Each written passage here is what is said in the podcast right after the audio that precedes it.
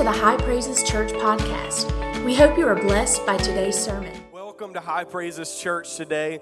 Um, if you don't know me, my name is Evan. I am the student pastor here and extremely excited and extremely honored to be able to bring the Word of God to you today. I want to say thank you to Dad for allowing me to preach today. I don't know if you've noticed, but I and many other people have that me and dad are matching today. So we picked a great outfit. So, anyways, we're looking good. Just wanted to point that out. I'm just kidding. Anyways, it's so good to be in church today. You know what I've loved? I've loved all of these songs about joy. I've loved the joyous atmosphere in the room today. I don't know about you, but I needed that. Like sometimes I've got to be reminded to smile. I'm like, all right, we're in church. This is good. I'm going to be happy come on. Like, this is going to be a good day. So, I don't know. It's just been an awesome day in church. And I'm really excited today that we are beginning a brand new series. It's going to be a three week series based around the church. And I'm excited to be able to kick that off. But before we do that, I just want to ask you a question.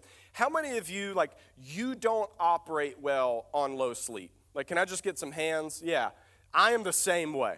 Like there are some people that are just freaks of nature and they can like sleep for four hours and they're good. They're going all day, they're smiling, that everything's good. I am the exact opposite of that. Like I desperately, desperately need my sleep or I just can't even function. I remember um, one time we were going on a missions trip to Honduras and we had to get up like at some stupid time like 4 a.m. or something. So I went and I spent the night at my cousin's house, Ryan, um, because he was going on the trip too. Well, we couldn't go to sleep early, so we probably went to bed at 12, woke up at 4. Well, I remember getting up and I'm like just groggy. Like I'm just out of my mind. And I was trying to say two things. I was trying to say that I'm so tired and it's so early. And instead, as serious as I could be, I was just like, Ryan, it's so tired right now. like, what? I remember uh, uh another time, this was like a few months ago, there was this crazy storm outside. So my wife Elizabeth woke up in the, in the middle of the night, and then I ended up waking up. But I was like, I wasn't even half awake. I was like an eighth awake. Like I wasn't even there. And so I had gotten up, and I don't know why, but when I'm that tired and out of it, like everything is delayed and that I'm really irritable at stuff that makes no sense. So I'm standing there and she's looking out the window and I hear just barely tiny gasps, just like, just like that. Well, 10 seconds later, her gasp finally hits my brain and sets me into a rage. And so I'm standing in the bathroom and I go, Oh my gosh, don't ever do that again. And she's like, What? I'm like, That. She's like, What? I'm like, That noise. She's like, What noise? Like, I am freaking out on her right now because of some random noise.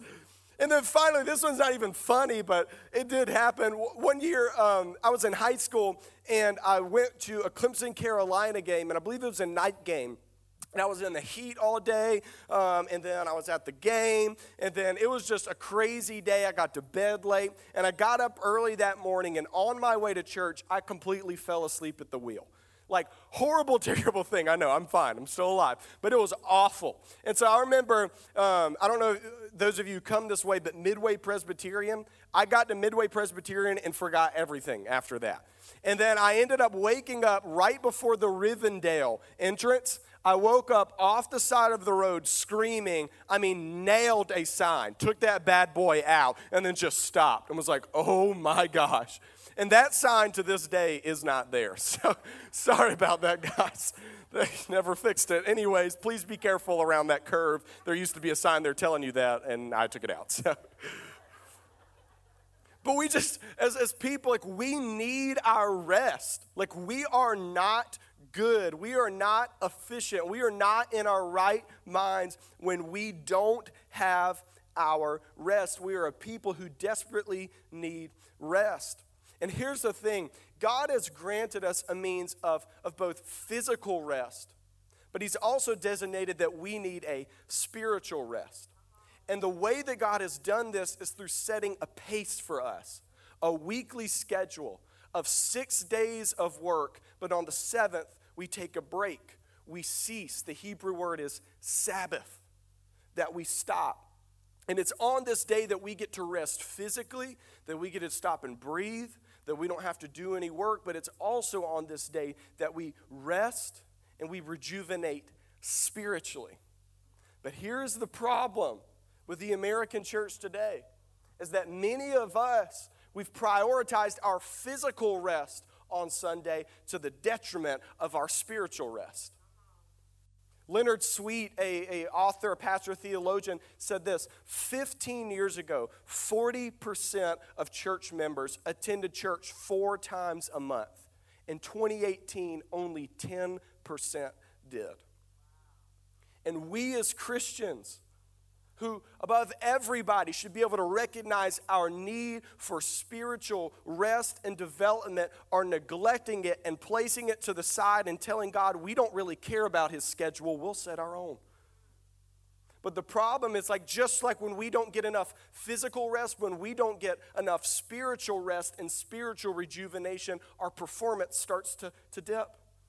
And the reason that so many of you in this room, your anxiety levels are up to here today, despite however many mountain trips you go to and however many hours you spend on Lake Hartwell, is because you haven't allowed the Holy Spirit to bring refreshing to your heart. The reason that you used to have victory over a certain sin or temptation in your life, but you've felt yourself slipping, is because you are spiritually weak and in need of some rest and nourishment. The reason that the weight of this world is weighing down on you so heavily is because you think that you can do it on your own. But you can't. God set a pace for us. And can we, as the American Christian church, continue to go on skipping church, not being involved, not being in, or do we need to be a part of a local church as much as possible? I say we need to be here every single Sunday. Every single Sunday that we possibly can, so that we can be rejuvenated by God's word and His Spirit to carry on in this life. So, here's what I want to do today. I know that typically we preach a certain style of sermon that we would call an expository sermon. That's just a fancy word for this. We take one Bible passage and we expose the truth of it. So you'll see, usually we're in, we're in one Bible passage. Today we're going to preach what's called a topical message, which means that our topic today is the Sabbath. And I'm going to be bouncing around to a lot of different scriptures, which we usually don't do. So I just want you to just just put your seatbelt on, just hang along with me Get there with me. It's going to be great. But today, as we study this topic of Sabbath, this topic of rest, the first thing that we need to realize is that before we get to the weekly schedule of rest, we need to notice that there is an eternal principle of Sabbath. That you and I, all of us, we are headed towards an eternal Sabbath, an eternal rest. That's God's plan for your life. So I want to show it to you in four different places. First, we're not going to throw scripture on the scene, excuse me, on the screen, but the first place of rest that we see is the Garden of Eden. Now, the Bible doesn't specifically say that it was a total place of rest, but we see this. See, in the Garden of Eden, Adam and Eve had all of their needs met. Excuse me. They had all of their needs met. They didn't need anything. They were in God's perfect presence all of the time. The tree of life was right there for the taking if they would have taken it. Everything that they needed was right there. And yes, they did need to work, but it wasn't frustrated work. Remember, it was after the fall that God said there would be thorns and thistles, and Adam was going to have to work extra hard to produce from the ground. It wasn't frustrated work, it was a place of perpetual rest, even in their production. But then sin enters the world, and God moves forward with his plan to redeem us. And then we see a place of rest somewhere else. We see it in the promised land. So, what's happening is God is, is promising his people that he's going to take them to this land. So, he sets them free from bondage in the land of Egypt. And he says, Hey, I promised your fathers this, and I'm promising you this. I'm going to take you into this amazing land. It's going to be flowing with milk and honey. You're not going to have any more enemies there. Nobody's going to attack you. It's going to be amazing. On that trip, uh, uh, many of the adults didn't trust the Lord. So he actually forced them to roam around for 40 years until they all died out, and then their children could go into the promised land. Well, in Psalm 95, verses 10 through 11, here the Lord is commenting on this event. And here's what he says For 40 years I was grieved with that generation and said, It is a people who go astray in their hearts, and they do not know my ways. And watch this. So I swore in my wrath, they shall not enter my rest. God has always been leading his people into a place of rest. But then we go to the New Testament, to the book of Hebrews. And the author of Hebrews is actually commenting on this event. And he points out that for you and I, there, there was a rest for the Jewish people in the promised land, but for us as Christians, there is an eternal rest to look forward to. And he says this For if Joshua had given them rest, then he would not afterward have spoken of, of another day. There remains, therefore, a rest for the people of God. For he who has entered his rest has himself also ceased from his works as God did from his. Let us therefore be diligent to enter that rest, lest anyone fall according to the same example of disobedience. What is the author of Hebrews saying? That all of us are heading towards an eternal rest. And then finally, I love this. In Revelation, we get a picture of a brand new Eden that just as the first Eden was a place of rest, we are heading towards a second one. It says this Revelation 22, verses 1 through 5 And he showed me a pure river of water of life, clear as crystal, proceeding from the throne of God and of the Lamb. In the middle of its street, and on either side of the river, was the tree of life, which bore 12 fruits, each tree yielding its fruit every month. The leaves of the tree were for the healing of the nations, and there shall be no more curse, but the throne of God and of the Lamb shall be in it, and his servants shall serve him. Did you pick that up? That in this brand new Eden, there is a tree of life. That the destination for all believers is a place of eternal rest. That we were created for rest and we are heading towards rest. There's an eternal principle of rest. Yet, I think so often we get our eyes focused on the here and now, and we forget about the end of the story, which is rest. And it leaves us in anxiety and worry and frustration when in reality the battle's already won. I remember, who remembers, who's a Clemson fan? Just let's do the hands raising again. Let's go. We got some Clemson fans. Let's go. We thought yesterday maybe was going to be a competition, but it wasn't. Anyways, I remember in 2016 watching Clemson win the national championship. Like, I don't know about you, but like, I remember exactly where I was. Like, this was such a crazy, awesome, iconic moment. This is so sad, but like, I was nervous before the game. Like, I don't know about you, but I was like nervous, nervous. Like, I can remember sitting on my couch and I was cold. Like, I was shivering. And it wasn't because the AC was low. Like, I was that nervous. I was like, oh my gosh, I hope we win it. Like, freaking out a little bit. And so I'm sitting there and I'm trying to get blankets. And man, it is insane.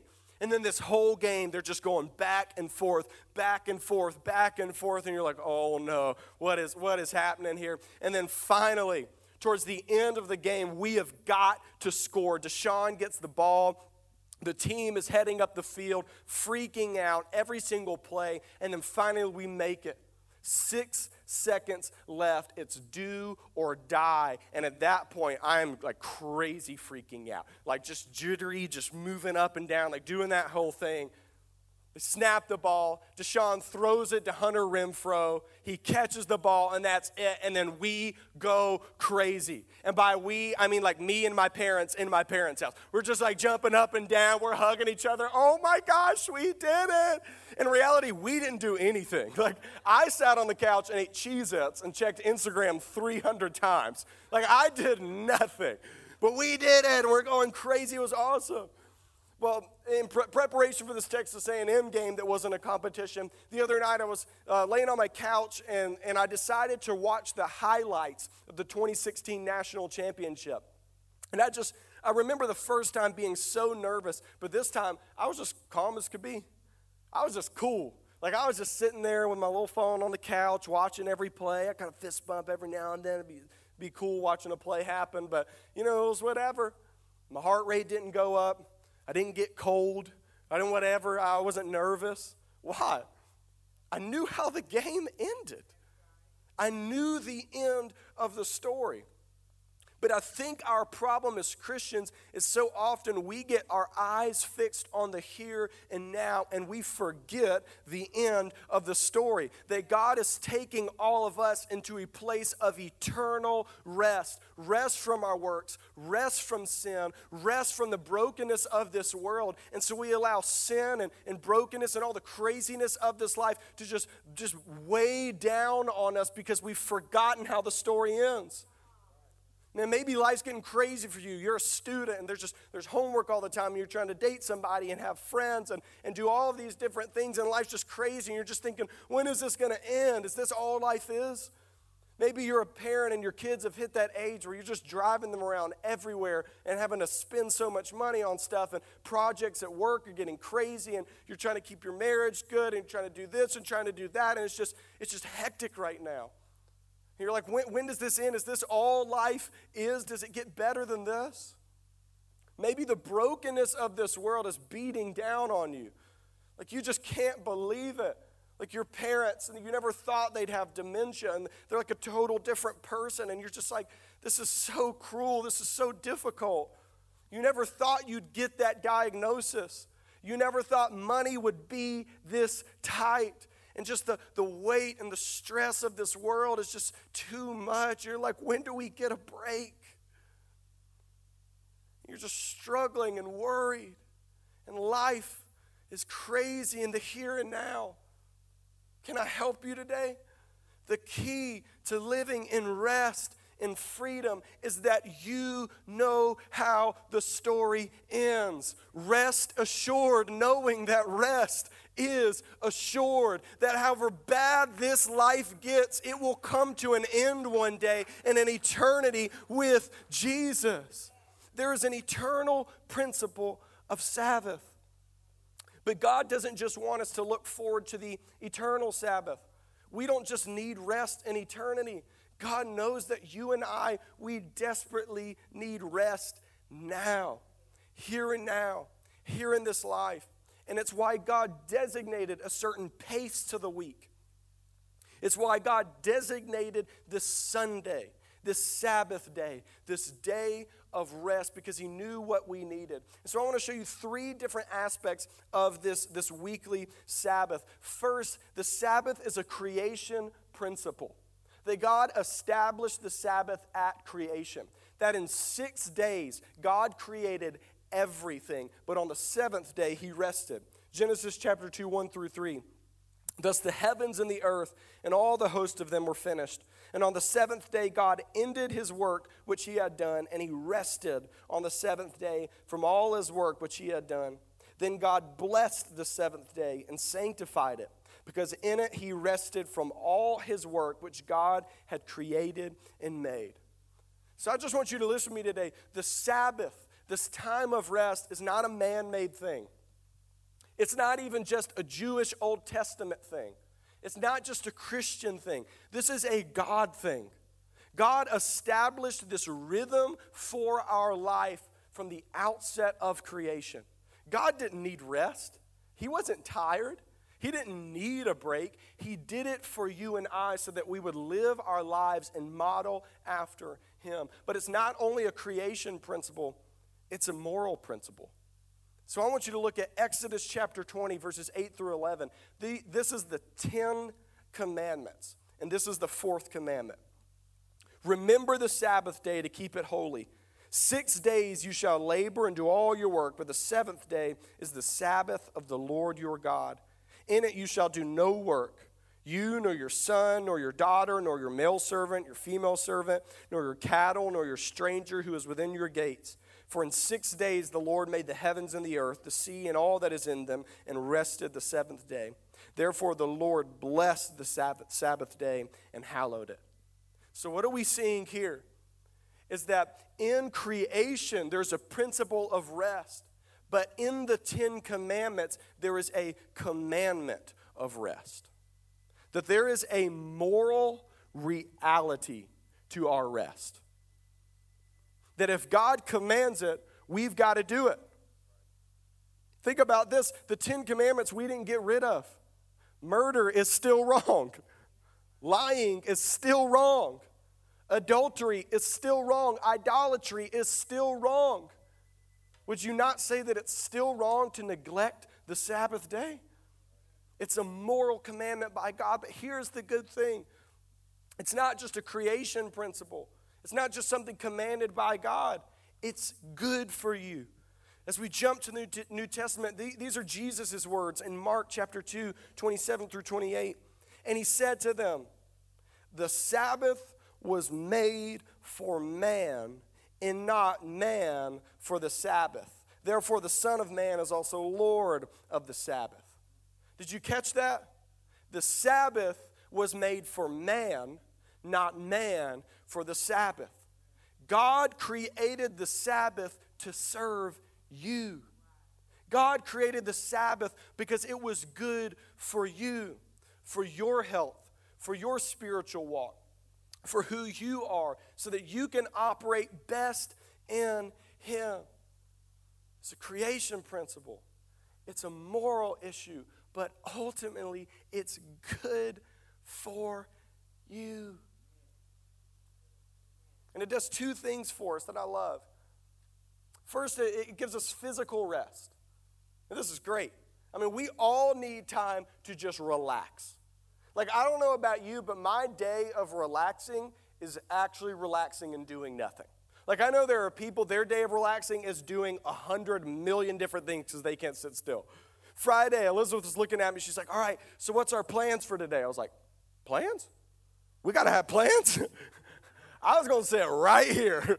And then I'm laying on my couch reading, drinking coffee at 12, and she's like, I just, I can't do what you're doing right there. I just got to go walk around the store. I got to do something right now. I'm like, nah, this is awesome for me. My ideal day is wake up, eat cereal, drink coffee, watch TV, play some video games, read a book, and do all of that all day. Anyways, I've got to have rest. Our body really does need physical rest. You know this.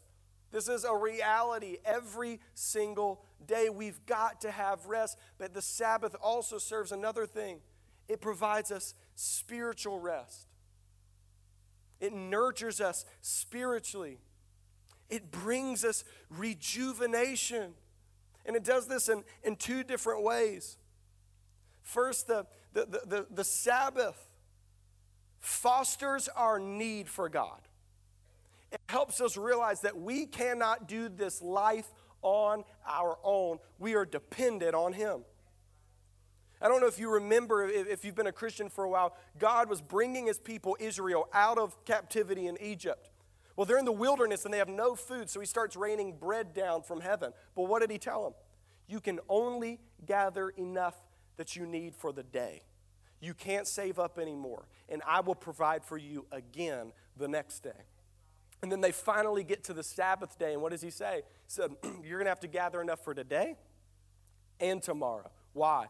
Because you are going to rest, keep my day holy, and trust that I will provide for you.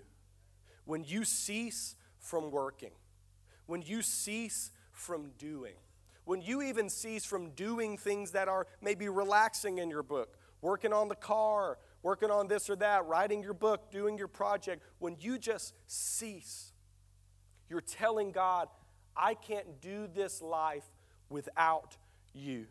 And when you get in His presence, excuse me, and hear His word, and sing these songs, and bring tithes and offerings, and do all of these things to worship Him, you say, Lord, spiritually, I can't live this life without you.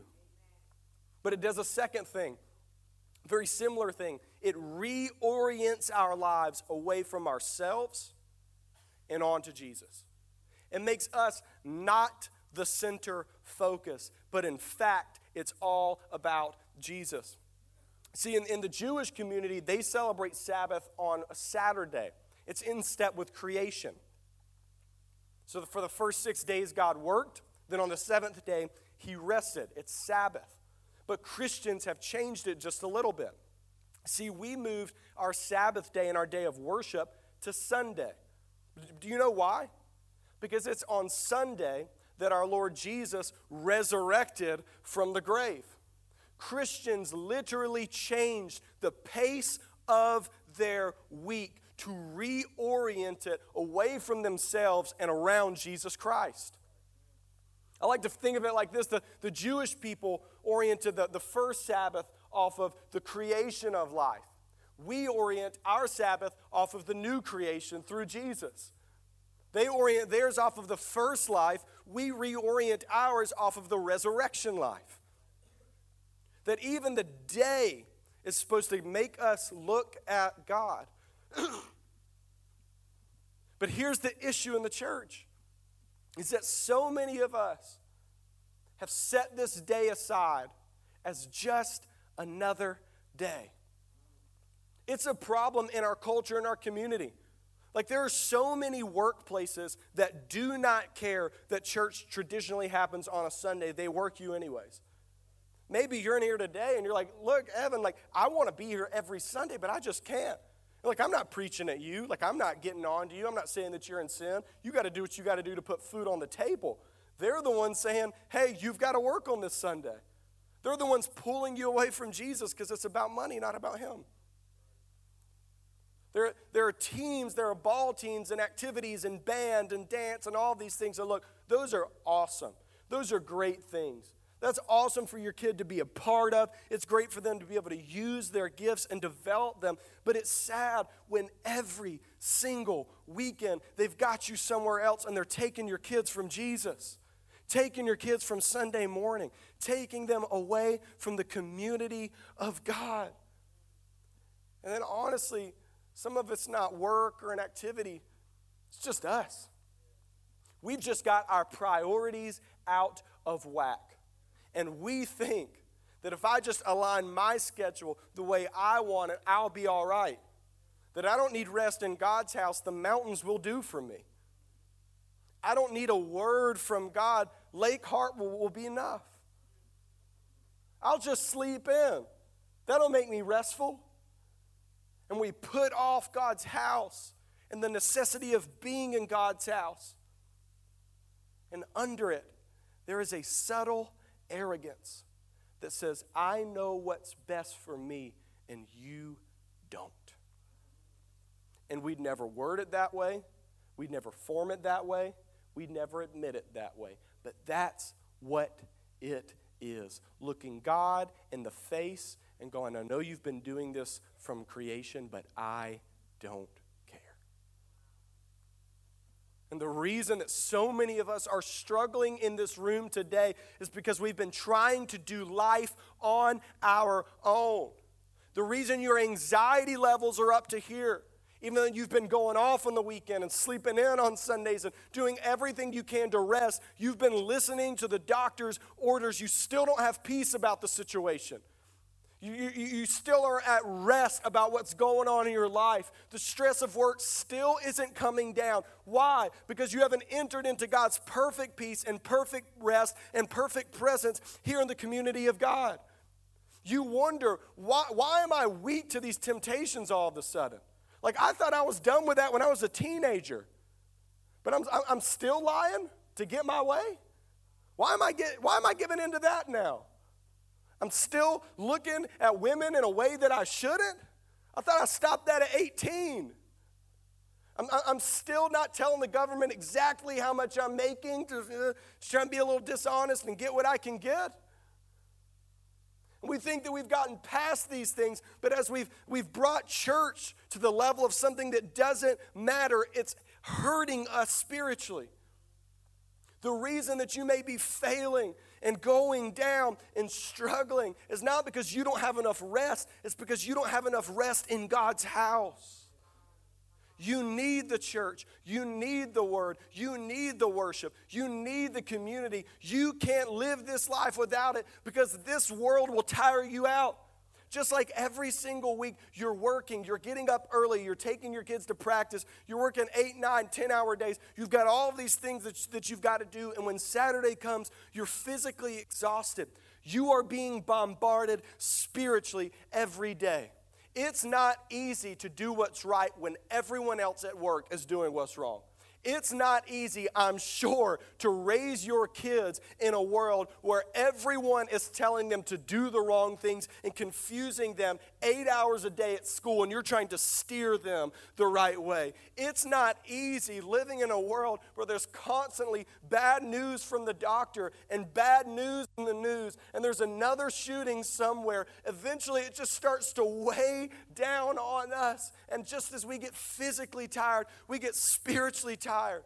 There are days as a pastor where I hear the things that you have to go through, the family members that have died that you're grieving over, the diagnosis that you get, the surgeries that you have to go through, the things that your kids are facing. And some days I just drop my head and I just go, Jesus, would you just please come back already?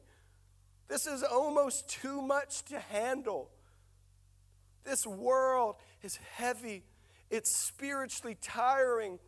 And if you don't take time to spiritually rest and rejuvenate, you will have a hard time making it. We need the church. But maybe you're asking today, all right, Evan, that's cool. I agree with everything that you're saying. But why can I not just do my own thing, sit at home, watch a sermon online, watch something on TV, listen to the podcast later. Why do I have to like be in church and be a part of the church? Well, because historically, this is what the church has always done. In all of church history, we've never but just shrunk back into our individual families. It's never been individual. It's always been about the church gathering and meeting even in the Bible, like the very, very early church constantly, consistently gathered together. Look at this in the book of Acts, chapter 2, verses 40 through 47. Here's what it says This is the early church, the church has just been started. And with many other words, he testified and exhorted them, saying, Be saved from this perverse generation. Then those who gladly received his word were baptized. And that day, about 3,000 souls were added to them, and they continued steadfastly in the apostles' doctrine and fellowship, in the breaking of bread, and in prayers. Then fear came upon every soul, and many wonders and signs were done through the apostles. Now, all who believed were together and had all things in common, and sold their possessions and goods, and divided them among all as anyone had need when we look at the very early church in the Bible, they have always been gathering together. It's never been about personal devotion time, even though that's good. It's never been only me and my Bible, even though that's fantastic. It's always been the community of God. But, but I mean, here's why. What's, what's the first thing they did? It was baptism. What's baptism? It's a public profession of your faith. Keyword public. You're announcing to the world, I, I've been baptized into Christ, into his body, into the church. You're letting everyone know that. But then, he, then it says this that, um, that they listen to the apostles' doctrine. Now, this is the Bible. This is preaching and this is teaching explained. And you might say this well, look, Evan, that's cool and all, but, but I can go on YouTube. I can listen to some of the best preachers in the world today. Like, I don't know about you, but I've got preachers that I love listening to all the time. Like Matt Chandler, that guy is my favorite preacher. Love that guy. But Matt Chandler doesn't know what I'm going through and what I need. But you know who does? My pastor and these pastors. Man, Jentezen Franklin is an amazing preacher. Awesome. Runs a fantastic ministry. But Jentezen Franklin doesn't know when your family's been in the hospital for two weeks straight and there's no end in sight. He doesn't know when a tragedy hits Anderson and our people are grieving. He doesn't know the struggles that your kids have been facing. But you know who does? I do. And it bleeds through in the word and it bleeds through in the preaching because we are not just preachers, we are your pastors and your shepherds. And we so desperately want to love you and guide you and lead you. Be in church to listen to your pastors. But then what do they do? They have fellowship. Quite frankly, you can't have Christian fellowship just in your family, even if your whole family is saved. The picture of the church is not just families, it's a brand new family of people of all kinds of different races and backgrounds and socioeconomic statuses and political beliefs and whatever else. The church has always been a fellowship of people who may not share the same bloodline, but they've been saved by the same blood of Jesus and united to Him. That's what the church is. It says that they, um, they had the breaking of bread. Most scholars think this is a reference to communion. Typically, the church celebrates the body and the blood of Christ together. Here at High Praises, we do it four times a year. That the body of Christ feasts on the body, the blood of Christ to celebrate what he's done for us. It's a public, it's a community thing. The picture of the church is never individual, it's always communal. Think about this the Apostle Paul consistently, consistently tells us that we are the body of Christ, that we are individual body parts. But when you take yourself away from the body, the rest of the body suffers. But what's worse for you is at least they got 98% body. When you leave, you're just one little part here on your own. Imagine this. Picture if you're a stomach. That's weird. I don't know. Anyways, just pretend you're the stomach. What does the stomach want to do? It wants to fill itself. But it can't do that on its own. It needs hands to pick up the food, eyes to see the food, a mouth to put the food in, teeth to chew it, a tongue to swallow it. Every part of the body needs every other part of the body. You were not designed to do this Christian life alone. And I love this. The Apostle Paul says that we are the temple of the Holy Spirit. Now, that, that fits on an individual basis. We all have the Holy Spirit in us if you're saved. They said that Jesus Christ is the cornerstone, but us as the church build a temple every time we gather. And I don't mean a physical building. I mean that Jesus Christ is the cornerstone, the head, the beginning, but then you get here and you get here and you get here and you get here and I get here. And by the end of it, we've built a great big temple. And you know what the temple is for? The indwelling of the Holy Spirit. And it's when the people of God get together that His Holy Spirit moves in, invades in, transforms us, and comforts us, and speaks to us, and changes us. And that's something that you just can't get in your personal prayer time all of the time. That's the reason when we gather, God's Spirit shows up in a mighty and miraculous way. It's why we love events like worship nights. It's why we gather together so regularly, because when the people of God gather together as the temple, He shows up. Be at church. So here's what I want to encourage you do your best to be at church every single Sunday, as much as you can. Do you have activities? Do you have birthday parties? Do you have other things? Plan them on Saturdays. Work your schedule around. Parents, don't ever let your kids hear you say, We've got, we have to go to church today. Let them hear you say, We get to go to church today. It's an honor and a privilege to be in God's house. Lead the way. I want to encourage you, serve the house. Go through Growth Track, discover your spiritual gifts, and serve. Nothing will make you love these people and God's church more than if you've invested time into it and servitude into it. You want to love the church? Get involved in the church. Be here. And finally, be a bringer. When we read that, that part in Acts, what did it say? They were adding people all the time. 3,000 people got saved. The church should be a growing church. This family should be a growing family. Don't just be at church, bring to church. And that's why next Sunday we are encouraging you to be here at our Back to Church, Bring to Church Sunday. Something that we just labeled. A time when we're hoping everybody will be settled in, done with their trips, they'll be back in town. We want to encourage you start next Sunday, Sunday by making that Sunday a priority. And don't let next Sunday be a one time thing. Let it be a brand new start to the pace of your life, a brand new start to walking in obedience. Be here next Sunday. But next Sunday is not just back to church, it's also bring to church. We want to bring a, be a growing church, and that's why we've given you these little cards right here just as something to show you that God loves you.